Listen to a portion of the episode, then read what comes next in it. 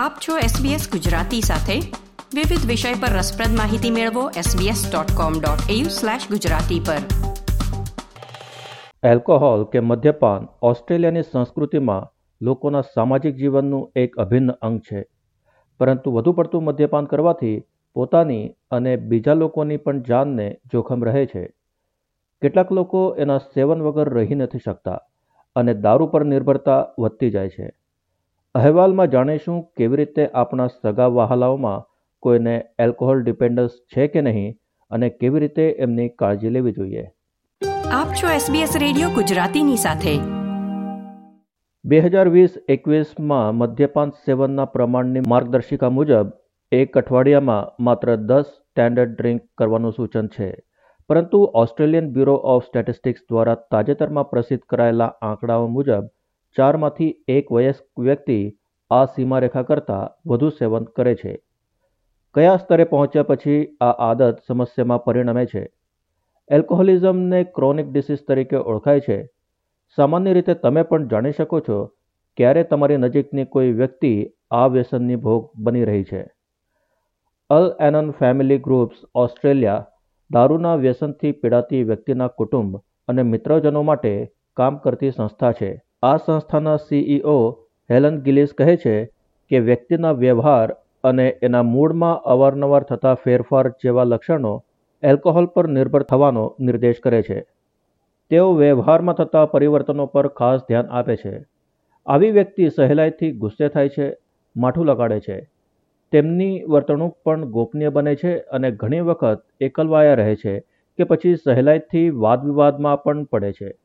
આ રીતે કોઈ ચોક્કસ વર્તણૂક નથી હોતી પણ મૂડ સ્વિંગ્સ જોવા મળે છે The biggest thing we talk about is behavioural changes, and that can vary from person to person, obviously. But often people become different physically. Their mood can change. They can become very angry or upset. They can become very elusive and secretive. They can become very argumentative. Um, or they can become quite distant and removed. So there's no one set of behaviours, but we, we tend to think about um, an alcoholic is somebody whose mood changes. Alcohol અને ડ્રગ્સને કારણે થતી તકલીફોને ઓછી કરવાના ઉદ્દેશથી સરકારી ભંડોળની સહાય સાથે એલ્કોહોલ એન્ડ ડ્રગ ફાઉન્ડેશન નામની સંસ્થા કાર્યરત છે આ સંસ્થાના એવિડન્સ મેનેજર એલિયનોર કોસ્ટેલો કહે છે કે ભૂખ ન લાગવી અને ઉર્જામાં ઘટાડો થવો એ એલ્કોહોલ ડિપેન્ડન્સીના શારીરિક લક્ષણો છે આવી વ્યક્તિઓ એમના કામ અને શાળાના કામોમાં રસ નથી લઈ શકતા અને અવારનવાર અઠવાડિયાની શરૂઆતમાં એટલે સોમવારે સિક લીવ લેતા રહે છે You might notice their energy levels are different they don't engage the same way. Engagement in things like work or school that it may have been really important before might change. Work might not be going so well. They might be you know, calling sick on Mondays. દરેક કિસ્સાઓમાં કોઈને મદ્યપાન લગતી સમસ્યા છે કે નહીં એ કહેવું અઘરું બને છે, કારણ કે કેટલાક લોકો સામાન્ય રીતે પણ જીવન વ્યતીત કરતા રહે છે. ગિલિસ કહે છે કે ઘણા એકદમ પ્રોફેશનલ લોકો સારી રીતે કામગીરી બજાવતા હોય છે, પણ તેઓને પણ એલ્કોહોલને લગતી ગંભીર સમસ્યાઓ હોઈ શકે છે. આવી વ્યક્તિઓના વર્તણૂક તરફ પણ ધ્યાન કેન્દ્રિત કરવાની જરૂર હોય છે. ભલે આવા લોકો બહુ સારી રીતે બહારના કામ કરતા હોય પણ ઘરે આવ્યા પછી એમનું વર્તન અસહનીય હોઈ શકે છે We know that there are a lot of very professional people who are conducting their work and appearing to be quite functional who can have a very severe disability in terms of their addiction to alcohol. But again, we think about the behavioural changes. They can be perfect at work and then come home and not be very pleasant to deal with. એલ્કોહોલિઝમ એવી બીમારી છે જે લાંબા સમયાંતરે વિકસે છે એના પાંચ તબક્કાઓ હોય છે શરૂઆતમાં કેટલાક જ સમયે વધુ પડતું સેવન થાય છે, ત્યારબાદ એનું પ્રમાણ વધતું જાય છે અને એલ્કોહોલ એક સમસ્યા બનવા માંડે છે. ત્યારબાદ એના પર નિર્ભરતા વધતી જાય છે અને એની આદત પડી જાય છે. એલ્કોહોલ ડિપેન્ડન્સનો અર્થ છે કે વ્યક્તિ માટે દારૂનું સેવન બાકી નિયમિત દિનચર્યાથી પણ વધુ પ્રાથમિક જરૂરિયાત બની જાય છે. મદ્યપાનની આડઅસરોની જાણ હોવા છતાં પણ એ વ્યક્તિ વ્યસન ઉપર કાબૂ નથી રાખી શકતી. બીજા લક્ષણોમાં સમાવેશ થાય છે વ્યસનને સહન કરવાની વધતી સક્ષમતા અને વિડ્રોવલ સિમ્ટમ્સ લત લાગી જવી એલ્કોહોલિઝમનું આખરી ચરણ હોય છે. આ તબક્કે દારૂનું સેવન ફક્ત મજા માટે નહીં, પણ એક માનસિક અને શારીરિક જરૂરિયાતમાં પરિણમે છે. કોસ્ટેલો સૂચવે છે કે જો તમારી કોઈ નજીકની વ્યક્તિ આ તકલીફથી પીડાતી હોય, તો સૌપ્રથમ એમની સાથે વાત કરવી જરૂરી છે. તેઓ કહે છે કે બંધાણી વ્યક્તિ કદાચ વાત કરવા માટે તૈયાર ન હોય તો પણ એમની સાથે વાત કરતા રહો. એમના પ્રતિ કાળજી દર્શાવો. એમને ખ્યાલ આવવો જોઈએ કે એમની સાથે પણ કોઈ છે. એ વ્યક્તિ સાથે વિશ્વાસ કેળવવો જરૂરી છે કે તેઓ કોઈ પણ વિષય પર ચર્ચા કરી શકે છે. અને તમે એ સંવાદ સાધવા માગો છો. ધીરે ધીરે તેઓ વાત કરવાનું શરૂ કરશે. They might not want to talk about it, but being able to reach out and make sure they know how much you care about them. And that just general check ins and making sure they know you're there for them, that you care, that you're there to talk about anything that might be going on in their lives. Make them feel like they're cared for, feel like they can trust the people around them. They're much more likely to open up. આ વિષય પર વાત કરતા પહેલા કુટુંબીજનો અને મિત્રજનોએ professional માર્ગદર્શન લેવું જરૂરી છે તેઓ કહે છે કે બંધાણી વ્યક્તિ સાથે વાત કરતા પહેલા તમને પોતાની મદદની જરૂર હોય છે આ વિષય પર ઘણી મદદ અને બીજી ભાષાઓમાં અનુવાદ સાથે માહિતી ઉપલબ્ધ છે. મારે શું કરવું? કયા પ્રશ્નો પૂછવા? અને જાતે કેવી રીતે ચિંતાતુર ન બનવું? એક વ્યક્તિની સંભાળ લેતી વખતે સામાન્ય રીતે લાગણીસભર બની આપણે આપણા જ પોતાના હૃદયના ધબકારા વધારી દઈએ છીએ. First thing I'd do before you perhaps engage with your loved one is to seek help for yourself. There is a lot of help and guidance around how to approach this. We do have a lot of resources that are translated as well that can guide people through signs to recognize what do I do, what are the questions I ask, how not to get anxious myself about it and the first reaction is because you know your heart rate increases you get anxious yourself you all these emotions come to play because you care so much about this person વધારે પડતા મદ્યપાનથી કેટલીક વ્યક્તિઓ વધુ પડતા લાગણીશીલ ગુસ્સેલ અથવા આક્રમક બની જતા હોય છે. આવા સંજોગોમાં પોતાની સુરક્ષાની કાળજી લેવી આવશ્યક છે. કોસ્ટેલો કહે છે કે ઘરેલું હિંસા કે આક્રમક સંજોગોમાં પોતાને એમાંથી બહાર નીકાળવું મહત્વનું છે. જો ભયજનક પરિસ્થિતિ સર્જાય, તો તાત્કાલિક મદદ માટે ત્રણ શૂન્ય પર સંપર્ક સાધવો જોઈએ. આવા સમયે સામાજિક સંકોચ, જેમ કે સમાજ શું વિચારશે, એવી બાબતોની ચિંતા કર્યા વગર પોલીસ કે એમ્બ્યુલન્સની મદદ લેવી જોઈએ.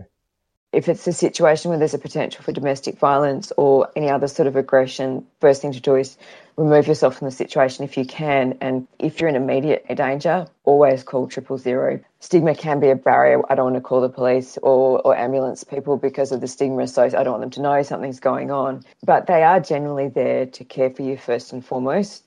તમારા કારની ચાવી અને વોલેટ હાથવગું રાખવું હિતાવહ છે જેથી તમે આક્રમક પરિસ્થિતિમાંથી બહાર નીકળી શકો ગિલિસ કહે છે કે આક્રમક અને હિંસાત્મક વ્યક્તિ સાથે રહેવું અનિવાર્ય નથી. વ્યસનનો ભોગ બનેલી વ્યક્તિ એમની ભૂલ સ્વીકારવાની મનસ્થિતિમાં નથી હોતી. આથી એમના પરથી ધ્યાન હટાવવા તેઓ ગમે તે હદ સુધી જઈ શકે છે. આવી પરિસ્થિતિમાં તેઓ બીજી બાબતો પર ધ્યાન દોરવા માંગતા હોય છે, જેમ કે ઘર સાફ નથી રહેતું, કે તમે બહુ ખર્ચા કરો છો, જેવા કારણો આપતા રહે છે. આ કારણોની કોઈ નિસ્બત નથી હોતી, પણ તેઓ બીજા લોકોનું ધ્યાન મુખ્ય મુદ્દાઓથી બીજે દોરવા માંગતા હોય છે. It's not acceptable to have somebody else in your life who's aggressive or violent, and we would suggest that anybody does whatever they need to do to keep themselves safe. And understanding that if this person is in denial and they don't want to accept that uh, they have a problem, they will turn to all sorts of things to try and keep the focus away from themselves. So often they'll then point the finger and say, it's because the house isn't clean enough, it's because you spend too much money, it's because you're XYZ. None of that's really relevant. All they're doing is deflecting the attention from themselves. And getting aggressive can be one of those things that can put the person off trying to deal with the real issues. વહાલી વ્યક્તિને વધુ પડતો વ્યસની બનતો જોવું તકલીફદાયક અને મૂંઝવણભર્યું હોય છે. યુવાન વ્યક્તિઓમાં વધુ પડતું સેવન લાંબા ગાળે મસ્તિષ્કના વિકાસને અસર પહોંચાડે છે. કોસ્ટેલો કહે છે કે સ્વાભાવિક વાત છે કે આવી વસ્તુઓના સેવનથી મસ્તિષ્ક પર અસર પડે જ. લાગણીઓ બેકાબુ બનતી હોય છે અને હતાશા પણ ઘેરાઈ આવે છે. જેથી ડિપ્રેશન પણ અનુભવાય છે. વ્યસનથી હૃદયના ધબકારા વધે છે અને શરીર પર આડઅસર થાય છે When you're consuming a toxin, obviously it affects the brain. It will affect things like your ability to moderate mood. Then the more you use, it can make you feel sort of sad because it is a depressant. It can cause depression. It also puts a lot of strain on your body. It actually raises your heart rate. જો સમયસર કાળજી ન લેવાય તો એલ્કોહોલિઝમ જતા દિવસે બીમારીમાં પરિણમે છે ગિલીસ કહે છે કે નશીલા પદાર્થોના સેવનથી જિંદગીઓ બરબાદ થાય છે, જેમાં કોઈ બેમત નથી. ઘણા લોકો માટે આનો અંત દુઃખદ હોય છે. શરૂઆતમાં જ કાળજી લેવાથી યોગ્ય ઉપાય મેળવી શકાય છે, પણ આ બીમારી સમયાંતરે વધે છે. દરેક ડ્રિંક સાથે વ્યસન બદતર બનતું જાય છે.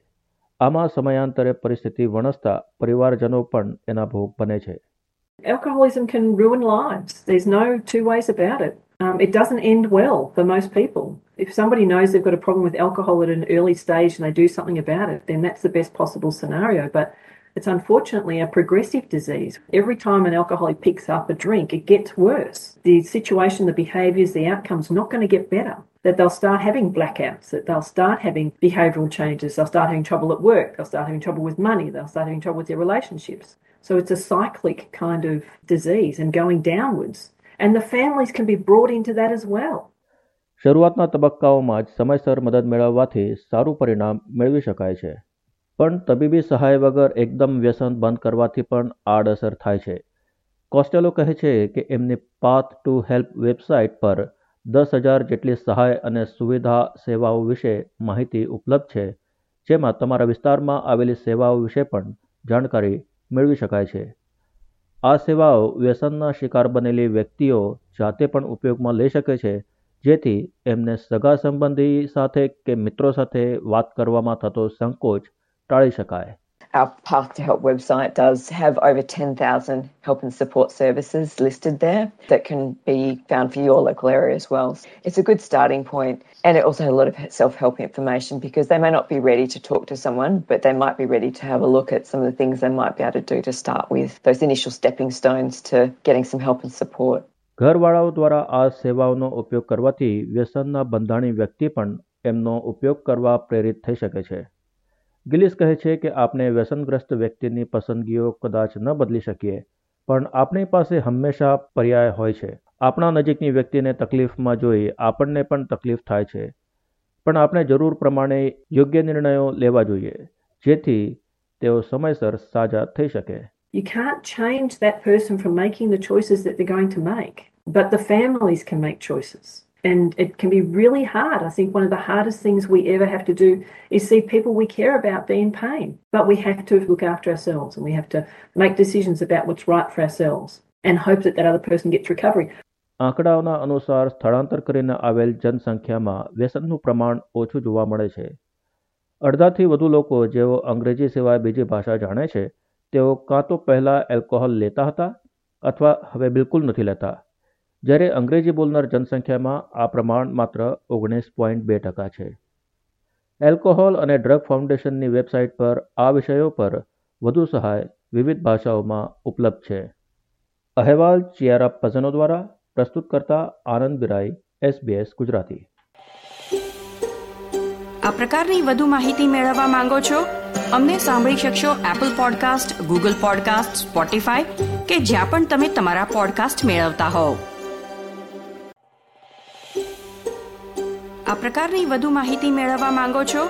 અમને સાંભળી શકશો Apple podcast Google podcast Spotify કે જ્યાં પણ તમે તમારા પોડકાસ્ટ મેળવતા હોવ.